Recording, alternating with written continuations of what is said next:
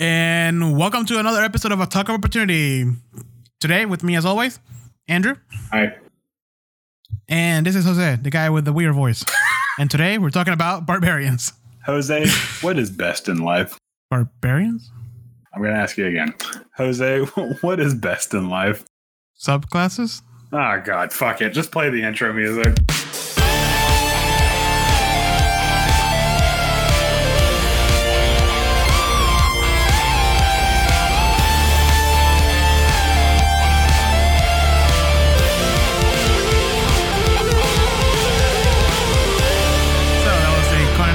Conan the Barbarian quote. Yes.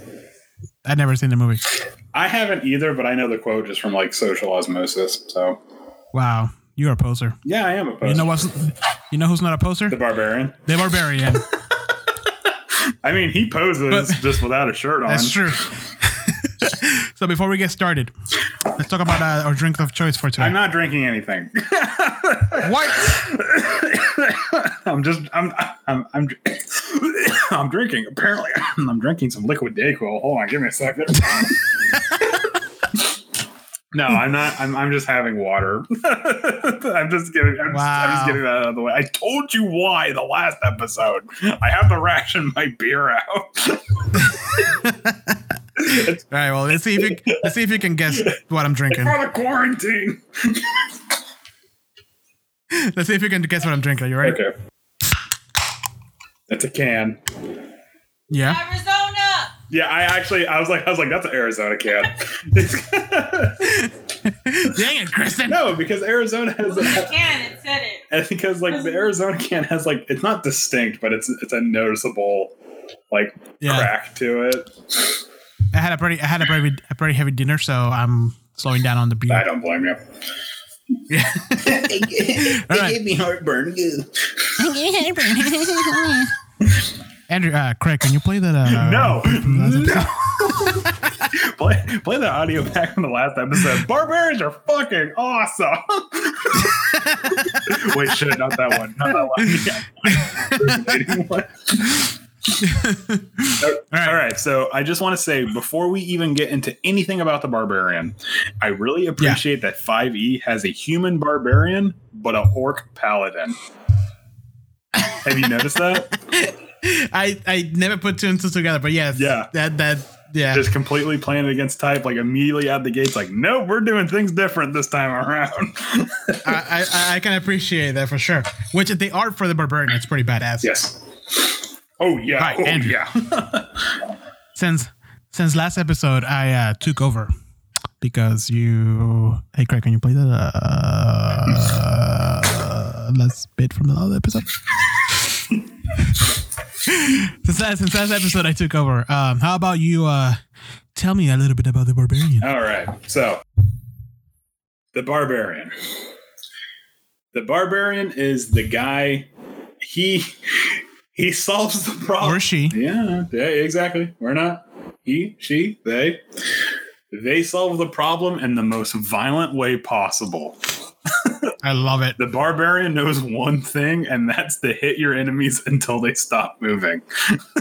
And hit them hard. Yes. Hit them hard and hit them a lot. Well, not hit them a lot, but hit them a good amount of times. If they're not dead the first hit, give them a second whack. That might put them down. Yeah, so the Barbarian is, weirdly enough, because it's the first class in the book, because it's alphabetical, it's pure combat.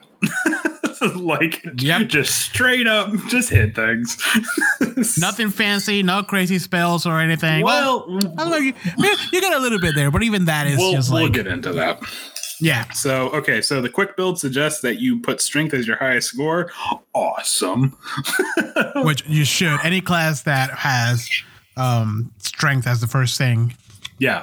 It's going to be a good class. Listen to the fucking book when it says that. And then it says followed by Constitution. And the reason why it says followed by Constitution is because the Barbarian is the only class that has a D12 hit dice, which means it is going to be an unstoppable tank of HP. It's probably not going to have the best AC, but it will probably have the most HP. Yeah. The Barbarian is proficient in any instrument of destruction.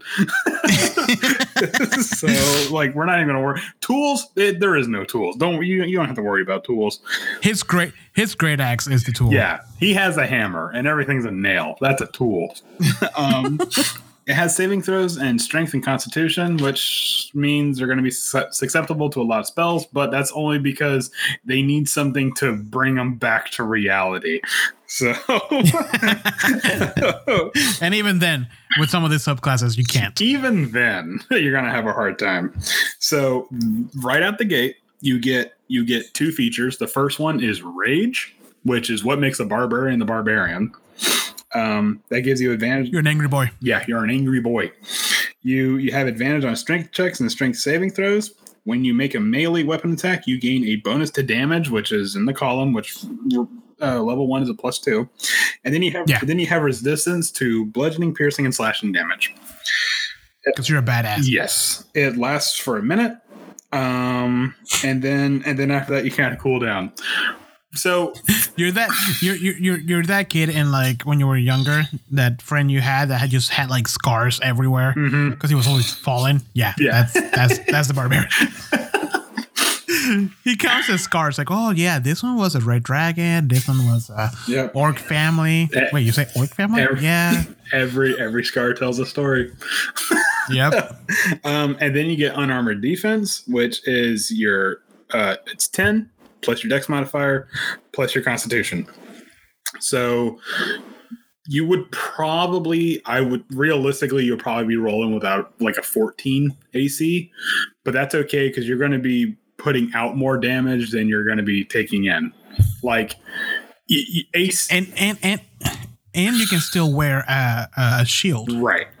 You can still wear a shield with it. However, if you're going with the starting equipment, one of them is a great axe, which you should be using a great axe. Yes, you should. So, again, you might be soaking up a lot of damage, but you're going to be putting out a lot more damage too. Oh, yeah. Yeah. Oh, yeah. Most definitely. So, at second level, you get reckless attack. It's a pretty simple concept. You get advantage on the next attack. Next attack against you gets advantage. That's fine because, like I said, the perfect strategy is that while you're on the front line, the cleric or the druid or the bard is kind of giving you some healing every now and then, and you're just swinging away, just mowing down the enemies. Yep, getting some boom. Yes, and then also at second level, you get danger sense, which gives you advantage on dexterity saving throws against traps or spells that you can see. You have to look at them. And then also, I think that's it, actually. Well, I was thinking of something else. What was I thinking of? And then are you talking about danger sense? Yeah. No, you get advantage, and but you also can tell when something is not quite right. It's essentially like a spidey sense. Mm-hmm. I was thinking of something else. What was I thinking of? Isn't there like a dungeon sense, or is it not for? There is a dungeon sense. Oh fuck! Heather had it. Rangers get it. That's right. Okay. Yeah. So yeah. And then at third level, you get your subclasses, which in the PHB there's 2, and Xanathar there's 3. They're called Primopath. Whatever. Yes. So you get your Primal Paths at level 3, which we will get further into. Then ability score improvements at 4. At 5, you get a second attack, which God help them at that point. And also at level 5, you get an extra 10 feet of speed if you're not wearing armor. Well, not wearing heavy armor, which you probably shouldn't. It would be okay if you are wearing heavy armor, but they're kind of saying you probably shouldn't. And then at 7th, you get Feral Instinct, which means you get advantage on initiative rolls, and you can't be surprised if you're already raging. So walk into every situation pissed off, like I do. The fuck is going on here? That's my secret, Cap. I'm always angry. And then at level 9, you get Brutal Critical, which means you get an extra damage dice when you roll a crit. Yeah. That coupled with the the half orc brutal attack or something. What's it like? Savage critical. That's what it is. Savage critical. Yeah. Yeah. Which means do they stack? Yes. Yes, they do. Oh, because the half orc one you get at base level 1 because that's your race thing, and then at level 9 you get the brutal critical. So then you're literally if you're if you're rolling with a great axe, you're rolling 3d12 for crit damage, and we haven't even put the modifier or rage damage. Or the extra attack. which at level 9, the rage damage is +3. So, jeez. Yeah. Yeah, and that's just the first attack. And then that brutal critical dice increases to 2 additional dice at 13, and then 3 at 17. So at 17, you're doing... What's it? 60, 12 damage for one hit? Jesus Christ. If you crit and you're a half orc, you're doing 60, 12 damage. Holy shit. Damn. And then at 11th, you get Relentless Rage, which means if you drop to 0, you have to make a Constitution saving throw to not pass out. If you don't, right, you could drop to 1, right? Yeah. If you make your save, you get 1 hit point back. Every time you have to make that save, it increases by 5. So it's 10 the first time, 15 the next, 20 the next, so on and so forth. By level 11th, you should have really good constitution because strength first, constitution second. Don't worry about anything else. Just just always bring those up. All of your other stats are dump stats. At 15th level, you get persistent rage, which means there is no time limit for your rage. So the 1 minute timer goes away. Right. And then at 18th, you get Indomitable Might, which means you can use your strength score as a strength check if you so choose. Right. Which at level 18, you should be like, at least 18, at right? At level 18, I would imagine if you're going just strength, you would probably be capped. Right. Maybe. So, yeah. So, fuck. Nah, that's a 20. Yeah. No. Yeah, exactly. You can just say, I'm going to take a 20, and you can. So watch out, doors. Yeah, I got a lockpicking tool. Let me see that door. and then at level 20, you gain 4 points into both your strength and your constitution. The next part blew my mind. And then it raises your maximum to those scores to 24. So it raises the cap. It raises the cap for your scores, and then it gives you 4. So you just become a walking wall of death at level 20. I was reading this because I never played Barbarian before, but Jen is from my other group, and I told you about how much damage she was dealing at level 3, right? And then I kept reading, and I'm like, oh shit, it only gets worse from there. There's so much blood. I can already see. Yeah. Congratulations. You made me use 1% of my full power. Pretty much. So, yep. So what you're telling me is that these guys are meant to kill, and they're good at it. They are meant to kill. They are. Yeah, exactly. These things. When you get into a fight with a barbarian. Okay, hold on. Let me sum it up to you this way. You're a goblin. Your name is Steve. You're talking to your friend. Hi, Steve. You're talking to your friend Boblin across the campfire. Okay, you're overlooking some like rundown house that the bugbear chief is used as the hideout. You're sitting there. You're roasting your lizard or what have you, and then Boblin goes, "Do you hear boss music?" Yeah, it's not player music, it's boss music. Yeah, that's essentially the barbarian is to normal enemies what the Doomslayer is to the Doom. Yeah. You don't fight things, you murder things as a barbarian. Oh, geez. I mean, we still haven't even gotten to the paths. Yes. So, okay. So here's the weird thing. The path of the Berserker is the only purely offensive subclass for barbarians. Yes. All the other ones are kind of weird. Kind of. They're not. I'm not saying they're pure support. Let's just wait till we get to the path of the Zealot. Well, what? No, well, yeah, no. The path of the Zealot. There is some things there, but the Berserker is the only one where it's like, do you want to kill things better? No. Listen to what I'm saying. Do you want to kill things better? You know, so. Oh man. Yeah. Right, so let me read the flavor for the path of the Berserker. Yes. So for some barbarians, rage is the means to an end. The end being violence. The path of the Berserker is a path of untrammeled fury, slicked with blood as you enter.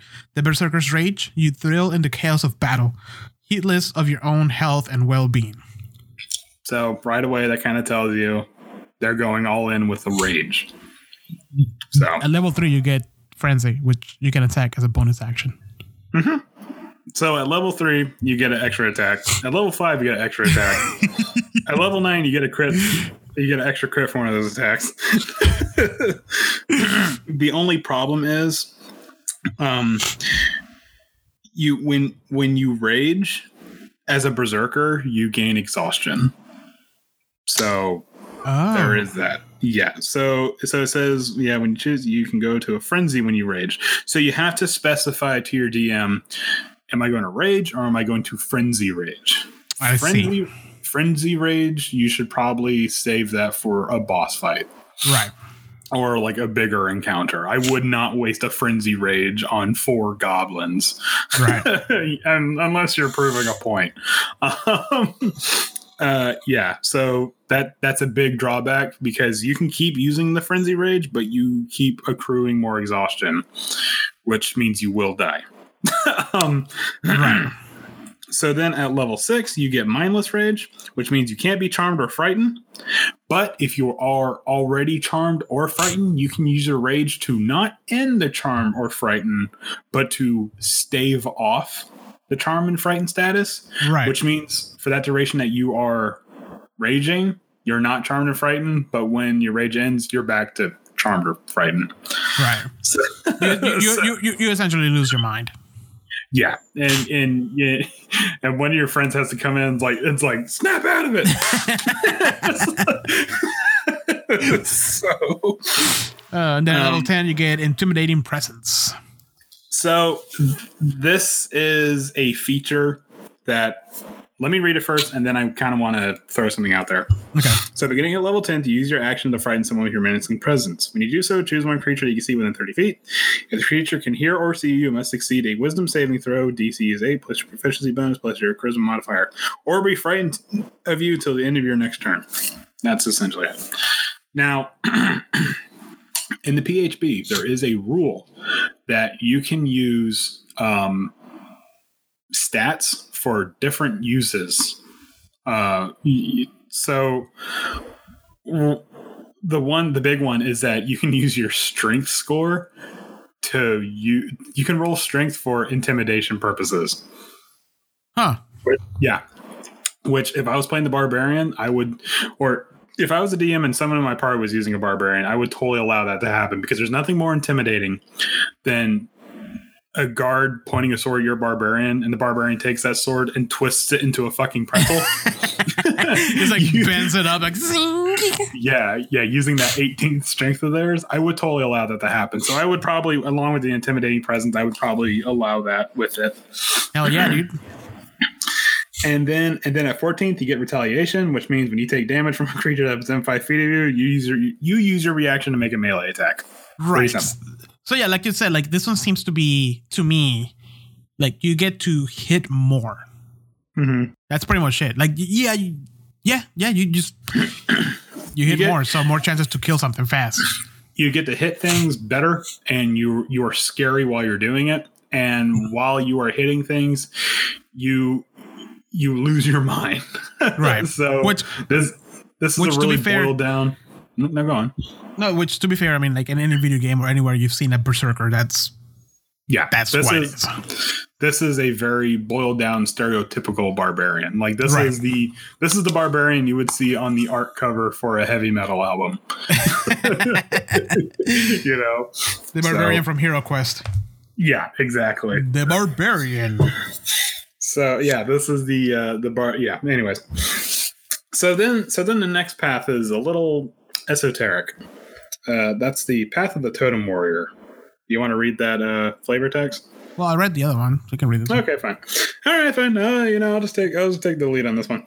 The path of the totem warrior is a spiritual journey, as the barbarian accepts the spirit animal as guide, protector, and inspiration. In battle, your totem spirit fills you with supernatural might, adding magical fuel to your barbarian rage. Most barbarian tribes consider a totem animal to be akin to a particular clan. In such cases, it is unusual for an individual to have more than one totem animal spirit, though exceptions exist. Yeah. So, at third level, you gain the ability to cast Beast Sense and Speak with Animal, but only as rituals. So even the barbarian gets to cast magic. Right. At third level, you have to pick one of three animals. The bear, the eagle, and the wolf. Yes. So the bear, so for what I'd read, the bear makes you tougher. The eagle makes you faster and harder to hit. And the wolf essentially makes you into a leader, and you give your friends advantage on attack rolls. Yes, the wolf deals with battle tactics. Right, right. This is something pretty cool, and I can kind of imagine it as legit actual spirits take over you. Pretty much. Oh yeah. So and it also says that when you are possessed by these animals, you gain you might gain physical features of them. I'm just imagining if you're the bear totem, you just get a dad bod. Muscular arms and legs, big old beer gut. So essentially, I forget his name from Stranger Things. Hopper, yeah. Oh yeah, Hopper would totally be a bear totem barbarian. Oh yeah. So at third level, if for the bear totem, you get resistance to all damage except psychic. Let me repeat that again. You get resistance to all damage except psychic. Jesus. And I think this is what... Hold on. Is this while you're raging? Yes. I think so. Wait, hold on. It doesn't say. It doesn't specify. So no, I think you just get it. Nope. It just says you get it. There's no specification if you have a rage or not. Right. Well, there you go. Oh, no. Never mind. It says it right there. While raging, you have resistance to all damage. Yeah, that's what I thought. Most of these is when you're raging, which, I mean, if you're a barbarian, you're going to be raging 90% of the time. Right. So then for the eagle, while you're raging, and you aren't wearing armor, creatures have disadvantage on attacks of opportunity against you, and you can use your dash action as a bonus action. Right. So just... mobility in the battlefield, which is never a bad thing because those attacks of opportunity can really nail you down. That's the last thing you want. While you're the wolf, while you're raging, your friends have advantage on melee attacks against any creature within 5 feet of you. So it's the pack tactics that dire wolves and wolves get from the Monsters Manual, but now it's affecting them, which is never not handy. If there's no enemies within 5 feet of you, you need to get them within 5 feet of you. Right. Wait, you said it affects your enemies? Yeah, because your allies get advantage on enemies within 5 feet of you. Yeah. Okay, yeah. So, that's what I thought. Yeah. So then at 6th level, there's another aspect for the bear. You can choose multiple ones, right?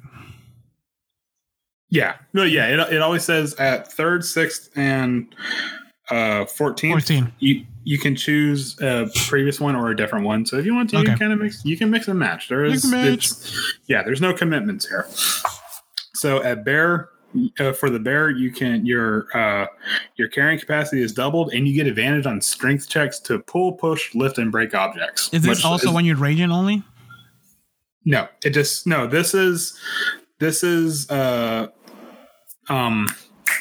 passive effect. Thing. Okay, got it.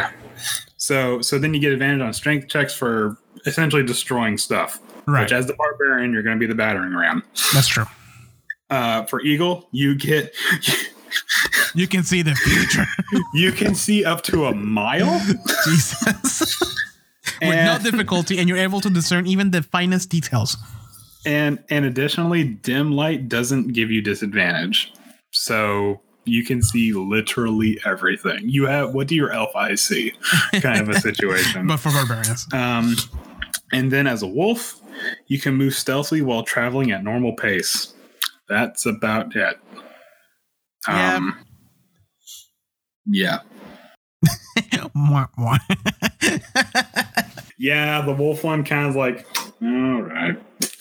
Like, if your DM's into that kind of thing, like, you'll probably use it. I don't see that coming up that much. Yeah. Actually, so far, it seems to be bear all the way for me. Bear? Yeah. If I'm going with barbarian, why would I want to see things from far away? You know? Yeah, I really don't. I mean, maybe if you're acting as the scout. Well, I mean, because the barbarian does take point in a lot of situations.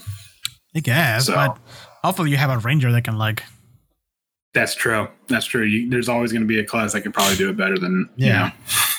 And then, so, level what? 10, you get Spirit Walker, which you're able to commune with nature. But only as a ritual. Only as a ritual, yeah. Yep, all of your spells are going to be rituals. And then at 14th level, you get Totemic Attunement. Ooh. I say that 5 times fast. I can't even say it one time. I know, right? I don't know how I pronounced it the first time. That was a fluke. So for bear, while you're raging, any creature within 5 feet of you has disadvantage on attack rolls against targets other than you. So you're trying to, you're essentially pulling aggro. Right. Which, as a barbarian, that's what you do anyways. Yeah, exactly. The barbarian is meant to soak up those hits. That's you're the punching bag. That's okay, because you can give as good as you got. Yep. For the eagle, you gain while you're raging, you gain a flying speed equal to your current walking speed. So it's essentially, I can fly. Hold on, guys. I can fly. I just have to be really angry first. So and someone, mom, say something meaning. Yeah. Say, Bruce Banner, I slashed your tires.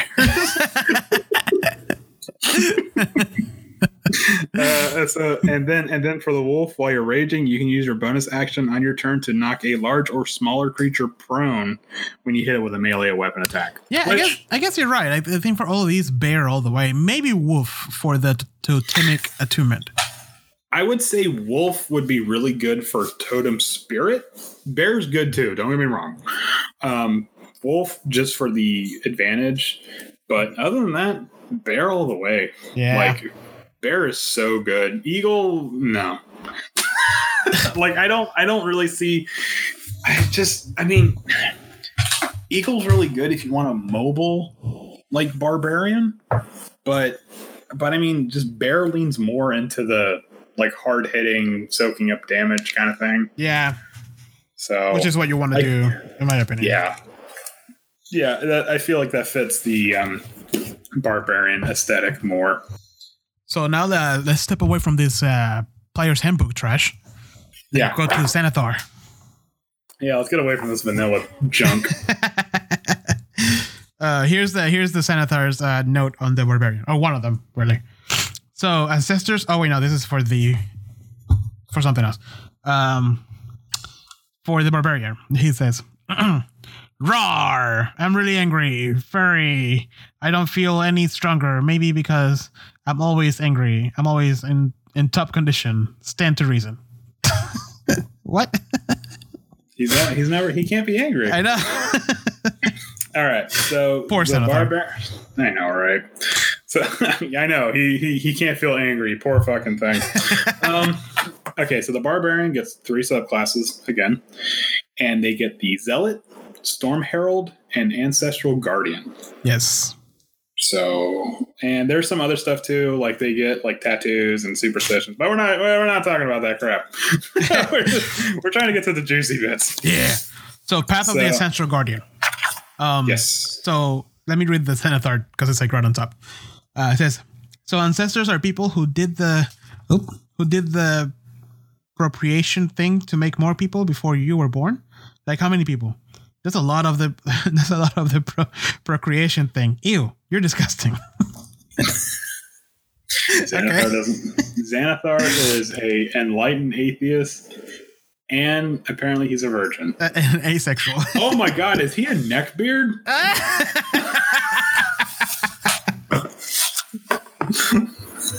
I think so. Wow. Okay, we're unbottling a lot here about Xanathar. We're learning a lot about Xanathar. Yeah, we're piecing this together. We got this. All right. So, Path of the Ancestral Guardian. Let me read it. I want to read it. Okay, fine. Read it. We'll fucking do it. I'm doing it. We'll do it faster. Stop yelling at me. Why are you so mean? Do you need your nap time? Hey, Craig, can we replay that? All right, here it goes. Shut up. All right. Some barbarians hail from cultures that revere their ancestors. These tribes teach that the warriors of the past linger in the world as mighty spirits who can guide and protect the living. When a barbarian who follows this path reaches, the barbarian contacts the spirit world and calls on these guardian spirits for aid. Barbarians who draw on their ancestral guardians can better fight to protect their tribes and their allies. In order to cement ties to the ancestral guardians, barbarians who follow this path cover themselves in elaborate tattoos that celebrate their ancestors' deeds. These tattoos tell sagas of victories against terrible monsters and other fearsome rivals. Now, I'm going to be perfectly honest with you. When I first saw the artwork for Ancestral Guardian, I thought you were going to have like phantom warriors helping you out, like attacking enemies. And when I read it, it's the exact opposite of that. Yeah, and like just, I think at the very end he can actually attack, but only when he's attacked. Right. And so, for the most part, he's just essentially, I just imagine him like floating in between you and the enemy. Like, nope, you can't see him. You can't see him. Nope. Yeah, the ancestral guardian is a very defensive subclass. Yeah. Which, by the way, if you look at the art, look at the freaking cell art. Look at that freaking hammer. I know, right? Christ, that's a maul. That is a maul. Yeah. So the Storm Herald one just looks like a person. But the battle axe for the Ancestral Guardian is scary. Yeah, that thing looks mean. Ugh. All right. So at third level, you get the Ancestral Protectors, which means spectral warriors appear when you enter your rage. While you're raging, the first creature you hit with an attack on your turn becomes a target of the warriors, which hinders its attack. Until the start of the next turn, that target has disadvantage on any attack rolls on any attack roll that isn't against you. And when the target hits a creature other than you with an attack, the creature has resistance to damage dealt by the attack. Yeah. The effect on the target ends early if your rage ends. So you target an enemy, and then you go, no, dude, you're focusing on me. Right. Like it's an aggro again. Yeah, this is me and you, like nobody else. And it pulls aggro, but then the extra resistance to damage is, I feel, a really good plus at third level. For sure. Mm-hmm. And then don't forget, on top of this, you're still doing your rage damage. So there is offensive output here. Yeah, for sure. At level 6, you get Spirit Shield, which essentially, essentially. The Ancestor protects others, and you can reduce damage dealt to others by 2d6, which is pretty low. Yep, and that damage increases to 3d6 at 10 and 4d6 at 14. Now, do keep in mind the Spirit Shield, like what it can do, okay? Yep. Because that's going to come up later. And then at 10th, you get Consult the Spirits, which is just essentially more spellcasting. Yeah. You get augury and clairvoyance, which we know the use of augury. We haven't used clairvoyance yet, but the clairvoyance uses your ancestral guardian instead of the normal use of it, which I don't know how much that's going to affect it. That might be. I think it's flavor. Yeah. Yeah. So, but It never helps. Fuck this. Fuck these spells. This is trash. Why are we recording this? Just turn this off. Okay, bye. Play the outro music. No. Again, it never hurts to have kind of extra foresight, you know? Yeah, true. This is a little bit smarter of a barbarian. Right. This is the barbarian that is kind of more utilities. Yeah. Yeah. And then you get Vengeful Ancestor at level 14. Mm-hmm. Which when a spirit prevents an attack, it deals the same damage to that attacker. Yeah. Yeah. So it just bounces the attack right back, and instead it does force damage, which again, not a lot of enemies are resistant to force damage. True. So this is a little bit more of like, hey, you know, don't hit my friends, hit me, you know, and even when you're hitting me, you still get, you know, I imagine like the spirit like covering the eye of the enemy. It's like, ooh, who is it? Yeah, exactly. You're essentially using your ancestors to fuck with the enemies, and I love that. And it's Grandpa.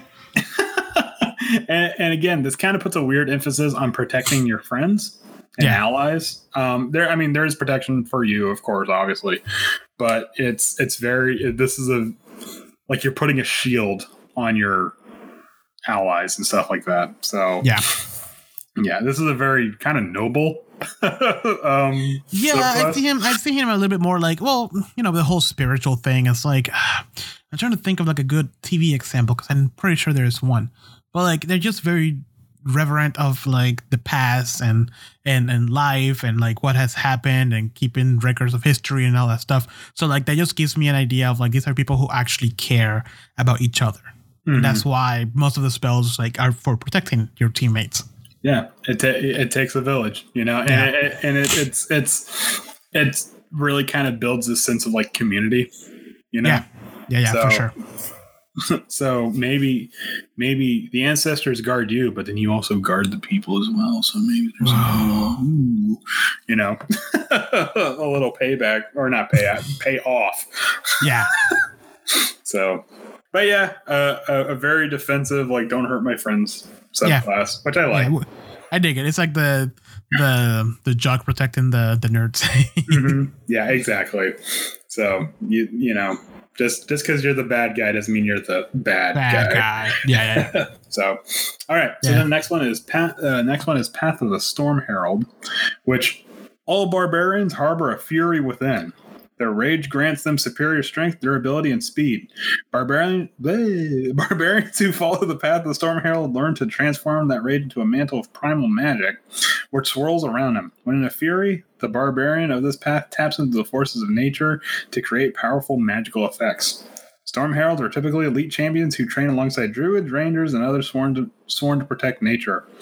Other Storm Heralds hone their craft in lodges and regions racked by storms and the frozen reaches of the end. At the world's end or deep into the hottest deserts.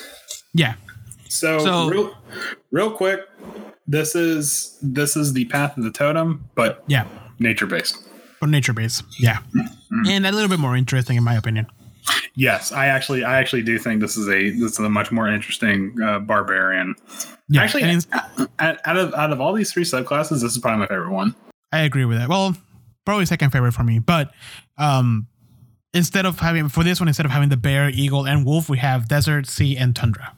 Right. And that's, we're going to go down the list like that. But before we go, there's a little Xanathar snippet if you want to read it. Okay. Yeah. Xanathar says, "You know one of the great benefits of living underground?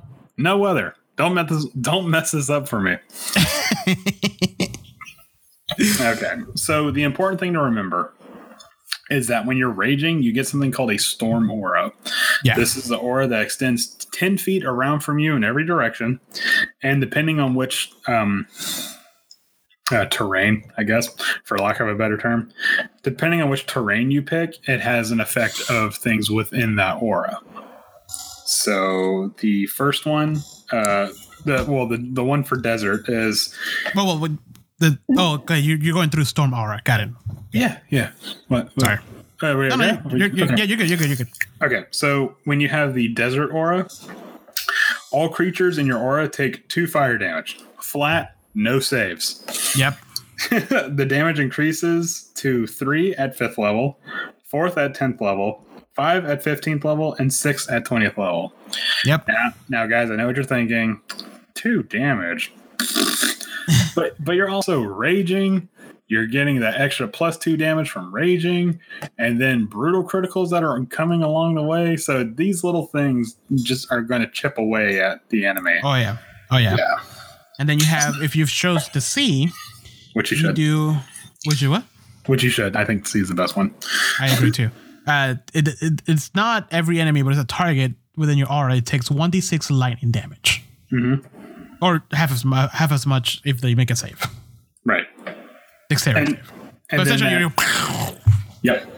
and so that's free. That's free damage. Yeah. So. Well, the only thing I'm noticing right now is that it says when this effect is activated. Yeah. It's the rage, because the storm aura happens when the rage happens. Yeah. When you're raging, right? So, and again, that damage increases to 2d6 at 10th, 3d6 at 15th, and 4d6 at 20th. Yeah. Nothing to sneeze at. That's good damage. That's good free damage. You got to remember it's free, folks. And then Tundra. Then Tundra. Tundra is probably the most offensive of the three. Tundra, each creature of your choice gains 2 temporary hit points as icy spirits endure their suffering. And then those temporary hit points increase to 3. 3 at 5th level, 4 at 10th level, 5 at 15th level, and 6 at 20th level. Now, hold on. Gains 2 temporary hit points.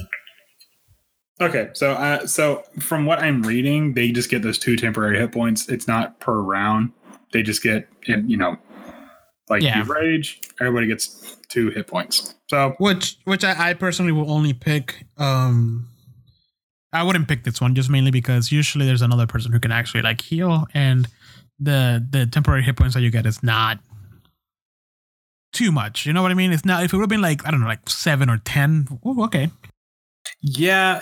The temporary hit point, I can just see that being more to soften the blow. That's not gonna be nearly enough to soak up anything that's gonna be too terribly bad. Yeah, especially 6 temporary hit points at 20th level. 6 hit points is fucking nothing. If we do, because we always do, when we do health, we always do full die, right? Right. And for a barbarian, let's say that you're playing with another barbarian in the party, just to put a number. Actually, let's do the weakest one, which is a wizard, and they get their hit die is a 1d4, right? No, it's a 1d6. It was a 1d4 and 3.5. Oh, right. So let's say 6 times 20. That's 120 hit points. Right. Plus their Constitution modifier. Which they should have at least a decent Constitution modifier. What would be a good one? I would say 2 at the very least a +2. Okay, so that's 160 hit points at level 20. What the hell is 6 points gonna do today? Yeah, even for a wizard, that's a drop in the bucket. Yeah, man, now I'm wondering what. And that's not even counting if the Constitution modifier was brought up by any other means. Mm-hmm. So it's probably a lot more than that. So what's a barbarian at level 20? Oh, you know what? Hold on. No. Never mind. I just read something. What? Storm Aura. Your aura has an effect that activates when you enter your rage, and you can activate the effect again on each of your turn as a bonus action. Oh. That changes things. Yes, it does. Damn, that's a small detail. Yeah, so then at the end of each of your turn, everybody gets 2 temporary hit points. Okay, that's a different story. Never mind. Yep, I take it back. I'm gonna. Hey, Craig, can you play that back? Tundra fucking sucks. Yeah. Okay. This is why you read, folks. Wait, you're supposed to read this stuff? Yeah. We're just gonna have to cut all that out. All right. No, yeah, that changes a lot. Okay, no, it's okay. Then Tundra is totally worth it. But I think I will still pick the C. Yeah. I mean, Desert's pretty good because a flat 2 damage. It's a risk versus a reward because do you want to roll for damage and potentially get more damage out of it, or just I'll just take the 2, that's not bad. Yeah, no, you're right. All right, yeah. Well, but besides the storm, all right, you get a storm soul, right? And this is at level 6. This is the passive effect, right?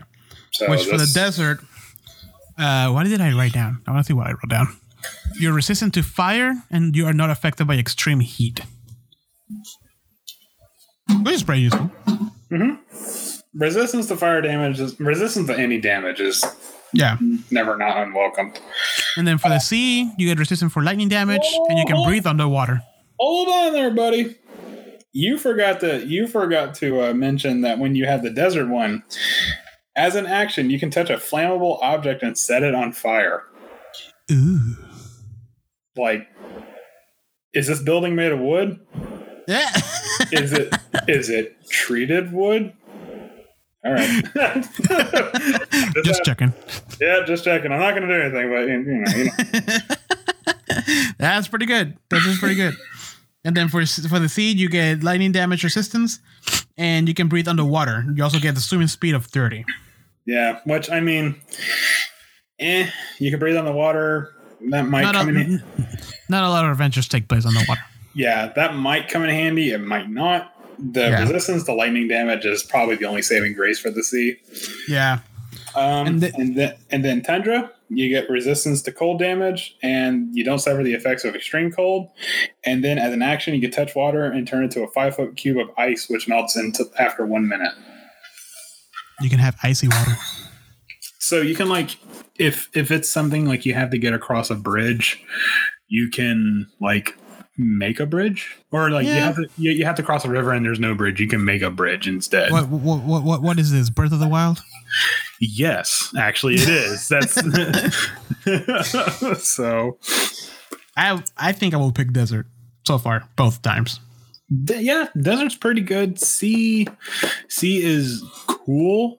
Tundra is much more defensive and utility. Yeah, so the same as the. That's a totem warrior, really. Yeah, there's a little something for everybody here. Yeah. And then at level 10, you get Shielding Storm. Mm-hmm. So, the Storm Soul, the effect that's at 6th level, each creature of your choice gets those benefits and the damage resistance. Nice. Yep. Oh, sorry. Each of those creatures just gets those damage resistance of the Storm Soul. So you're fighting... You're fighting a blue dragon. Hey, guess what? I'm a sea storm soul, so now we're all resistant to lightning damage. So that's perfect. Yeah, exactly. I got you covered. So. And then at level 14, we jump to Raging Storm. Raging Storm. The power of the storm you channel grows mightier, lashing out at your foes. Yeah. With the desert, after a creature in your aura hits you with an attack, you can use your reaction to force that creature to make a dexterity saving throw. On a failed save, the creature takes fire damage equal to half your barbarian level, which 7. Yeah, I mean, it's kind of like a weird hellish rebuke. Yeah, but I mean, your aura is already doing the fire damage, mm-hmm. right? The constant fire damage. So it's 7, and then a +2. And then let's just say that this creature is covered in... If they fail that dex save. Yeah. And then let's say that this creature is 9 fire damage. That's actually not that bad, actually, now that I think about it. Yeah, no, but like I was thinking, like, because you have... Like the creature, yes, it does damage equal to half of your level, which at this level 14 is 7. But then you're also doing the aura constant fire, you know, if you keep bringing it up as a bonus action. Right. An extra 2. So that's already 8. And then let's say that this creature is just covered in, like, I don't know, dry grass. You know? Why? And you just touch the grass. Why are you fighting like tribal warriors? Never mind. No. Hey, you never know, man. That's some serious damage. Yeah. No, it is. So yeah, and we have the desert, and then we have the sea. Andrew, take it away. So when you hit a creature in your aura with an attack, you can use your reaction to force that creature to make a strength saving throw. On a failed save, the creature is knocked prone. As if struck by a wave. Yeah, sorry. I was trying to say that, but I got all these burps out all of a sudden. So yeah, I mean, it's cool. You know, it's cool. It's a much more tactical approach. Yeah. like you would have to say, hey, I'm going to do this, knock this guy prone. So fighter, get in here. Right. You know, ranger, start whacking on this dude kind of a thing. Yeah. So far the C, it has its plus. They're not bad. You can mix and match. Wait, can you mix and match? I don't think you can. Oh, you can pick one. I think you have to hold on, wait, because we didn't read this before. You can change your environment choice whenever you gain a level in this class. Oh, okay, got it. So, but yeah, you pick desert. Yeah, okay, got it. All right, well, that's fine. And then tundra. And then, yep. Tundra. You can freeze enemies essentially. Yeah. How awesome is that? Yeah, just bring their movement down to zero. That's bomb. Yeah, that's it's a free grapple. Yep. I dig it. I mean, Storm Herald is, again, like, kind of like it reminds me a lot of the monk spellcasting mode type situation. Mm-hmm. So this is like the spellcasting for the barbarian. It's a weird spellcasting thing, but it doesn't really have that many actual spells. It just has things like popping off of it. Right. Which it makes sense. I mean, I'm not playing a barbarian to be casting magic. Nah. Yeah, so this is perfectly fine because while you're doing all the crazy damage and raging, you have this cool aura that's just doing all this extra stuff. Yeah, and don't forget, you still get your rage damage on top of this. Yeah, exactly. So, all right. So moving on to the Path of the Zealot. Ooh. Yeah. So the last one is Path of the Zealot. Do you want to read that? Yeah. Yeah. Some deities inspire their followers to pitch themselves into the ferocious battle fury. Into a ferocious battle fury. These barbarians are zealots, warriors who channel their rage into powerful displays of divine power. A variety of gods across the worlds of D&D inspire their followers to embrace this path. Tempus from the Forgotten Realms and Hextor of Erythnul or Greyhawk are all prime examples. In general, the gods who inspire zealots are deities of combat, destruction, and violence. Not all are evil, but few are good. So this is essentially, hey, my barbarian's god is freaking Kratos. Yeah, this is the holy warrior, but they don't have the patience to be a paladin. Yeah, exactly. So they're just I'm just going to murder things from my god. Yeah, pretty much. Yeah. And like, so starting at level 3, you get Divine Fury, which is all you do is you hit. Yeah, I almost said it. You do extra damage because of Divine Force. I almost said it twice there. I know. I heard it. I heard you having to pump the brakes on yourself there. So essentially. Yeah, so this is just extra radiant damage. The 1d6 plus half of your barbarian level.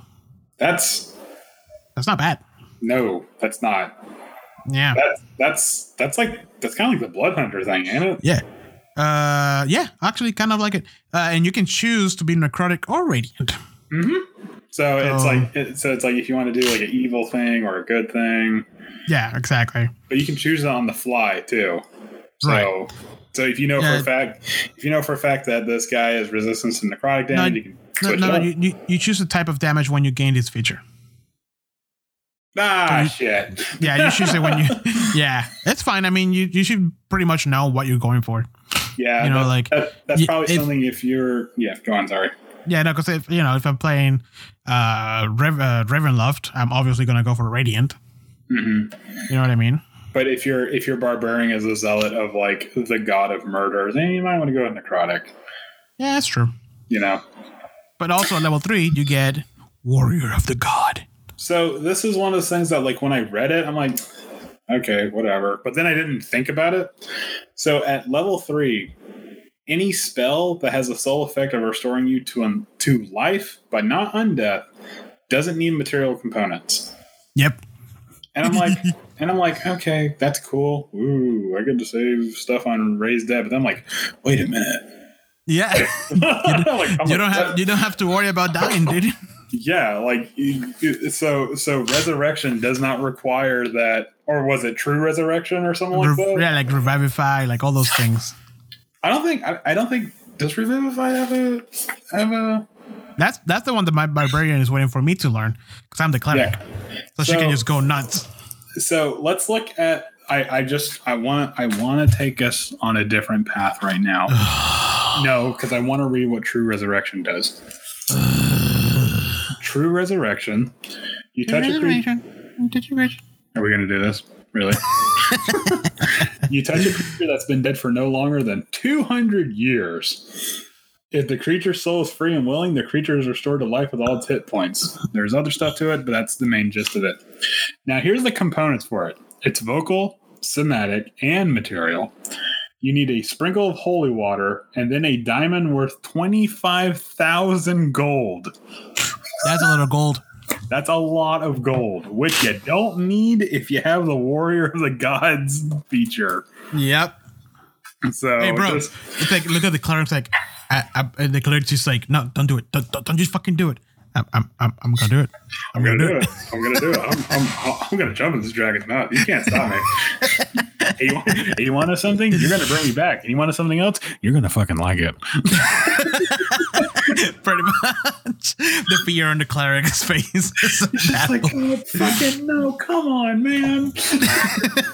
I was gonna cast Spirit Guardian. Let me use my cool offensive spell. Come on. He's doing the thing. Oh, he did it. He jumped. And the rogue's like, not the thing. The wizard is back in the background is just like, he's doing it again, isn't he? God, I fucking stayed in school. But no, I gotta go experience the world, they said. But no, I gotta go look for treasures. I gotta save the world. Yep. Oh man. Woo. Anyways, went off on a bit of a tangent there. Yeah. And then when you get to level 6, you get fanatical focus. Mm-hmm. You want to read that? Yeah, so all it is you reroll fail saving throws. That's pretty much it. Yeah, you can use it's pretty useful. It's useful, and you can use it once per rage. Oh, yeah, that's well. There you go. Yeah, most of these are based on the. So yeah, if you're not playing on raging as a barbarian, what are you even doing? Right. So and this can be really handy if you're a barbarian and someone does hit you with the Tasha's hideous laughter. You do have a chance to kind of stave it off, you know? So. Right. Did I say this is one of those things? Yep. Fucking Christ. You were doing so good, man. I know. It's because it's like really late. I know. It's fine. Let's keep going. Mental fortitude. So level 10. I don't want to do this anymore. Andrew, we're almost there. He's getting cranky. Okay, his name is nighttime. It's past his bedtime. Okay. So what time is it? What time is it, guys? Well, it's 8:30. He gets cranky when it's past his bedtime. So at 10th level, you learn to channel divine powers to inspire zealotry in others. As a bonus action, you unleash a battle cry infused with divine energy. Up to 10 other creatures of your choice within 60 feet of you that can hear you gain advantage on attack rolls and saving throws until the start of your next turn. Just imagine everybody around who's like, oh, Jesus Christ, okay, fine. No, it's like, okay, the chips are down. You know, the big bad evil guy, he's got her back against the wall. And then the zealot comes out and just blasts. I will always love you. Yeah, exactly. And just inspires the rest of them. I can hear. I can fight. It's so beautiful. Just imagine like the sun rays in the background and long wavy hair. Big muscular torso. Yeah, and nails that part of the song. You know what I'm talking about. Like perfectly.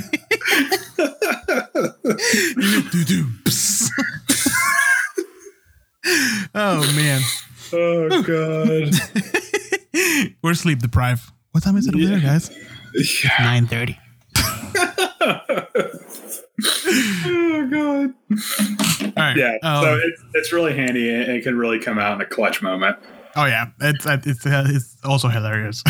It's one of those. I'm not saying it. I'm not fucking saying it. You almost never see it. This is a feature that in an instant can change the tides of battle. Oh yeah. Oh yeah. Must definitely. All you need is just one good push, you know? So, right. So now comes the best thing I've ever seen a barbarian can do. All right. Rage beyond death. This made me so happy when I read it. Do you want to read it? No, you go. You're the one who's happy. So beginning at 14th level, the divine power that fuels your rage allows you to shrug off fatal blows. When you're raging, having 0 hit points doesn't knock you unconscious. You must still make death saving throws, and you suffer the normal effects of taking damage while at 0 hit points. However, if you would die due to failing death saving throws, you don't die until your rage ends, and you die then only if you still have 0 hit points. Now hold on, let's go back to the PHB real quick, because I want to see something, because I think it's just essentially you can't die. Let's see. No, that's only until 15th level. So at 15th level, your rage ends when it ends. At 11th level, that's when you make the Constitution saving throws to not die. So it's, and I'm not saying essential either. So say essentially, what's up? Say it. You just said it. No, I'm not going to say it. You just said it. No. So your rage ends. Hold on. How does your fucking rage end? You level 15, level 14. Yeah. Oh yeah. So at the end of the minute. So at the end of the minute, it's a situation where you should actually be dead, but you're not. He's still going. He died standing on his feet. So even in death, he couldn't fall. What a strong, brave man. That's fucking horrifying. Can you imagine fighting a barbarian that took a blow so bad you could see through him? And he's still going. That is fucking terrifying. Oh God, that'd be one of those things like who's he worship. I need to get on that. I need to rethink my choice of deity. Yeah, this we need to. We're clearly on the wrong track here. Oh man. Ooh. So yes. Barbarians are brutal. Barbarians are sick, nasty. Like barbarians encompass that heavy metal, mentality. We're just kill things. Oh yeah, man. I mean, I think if I had to pick one of these, the zealot really calls my attention. Oh yeah, the zealot is. I would say the zealot's the best one. Storm Herald. It intrigues me a lot. Yeah. Yeah, but the other ones. Storm Herald's okay. It fills in a gap that may or may not even be there to begin with. Ancestral Guardian's really neat if you want to focus more on defensive stuff. Yeah.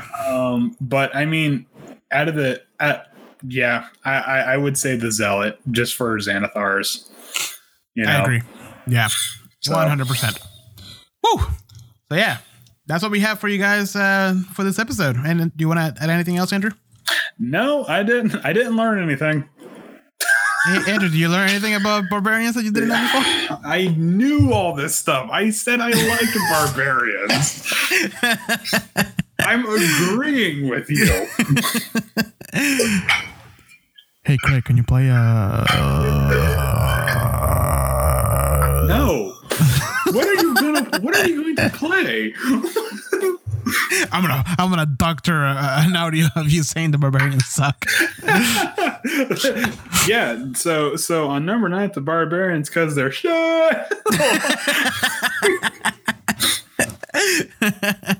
Oh Oh, man. Yeah, well, thank you for sticking around, and I hope you enjoyed our episode. If you have any thoughts on the Barbarians, any builds that you've done, if you want to share with us, make sure to leave a comment. Thank you for listening to us. Subscribe to us. Leave us a review, please. And stick around for more weekly class and their subclasses episodes. What are we calling this episode series? I don't know what we're calling it. I don't think we have like an overall name, but yes, no, we don't. There's more content. Stick around. And as always, thank you for listening, and keep on playing and stay safe out there. Wash your hands. And there's more time to play some Dungeons and Dragons. Yes. Because of the coronavirus. Yes. And get the fuck off Roll20 so we can use it. Yes, please. You throw me off my groove. We literally spent 2 hours trying to make it work. God. It was a disaster. Oh, man. Andrew, anything else you want to say? No, that's pretty much it. All right. Well, you guys have a great rest of your week, and keep an ear out for our next episode. Bye.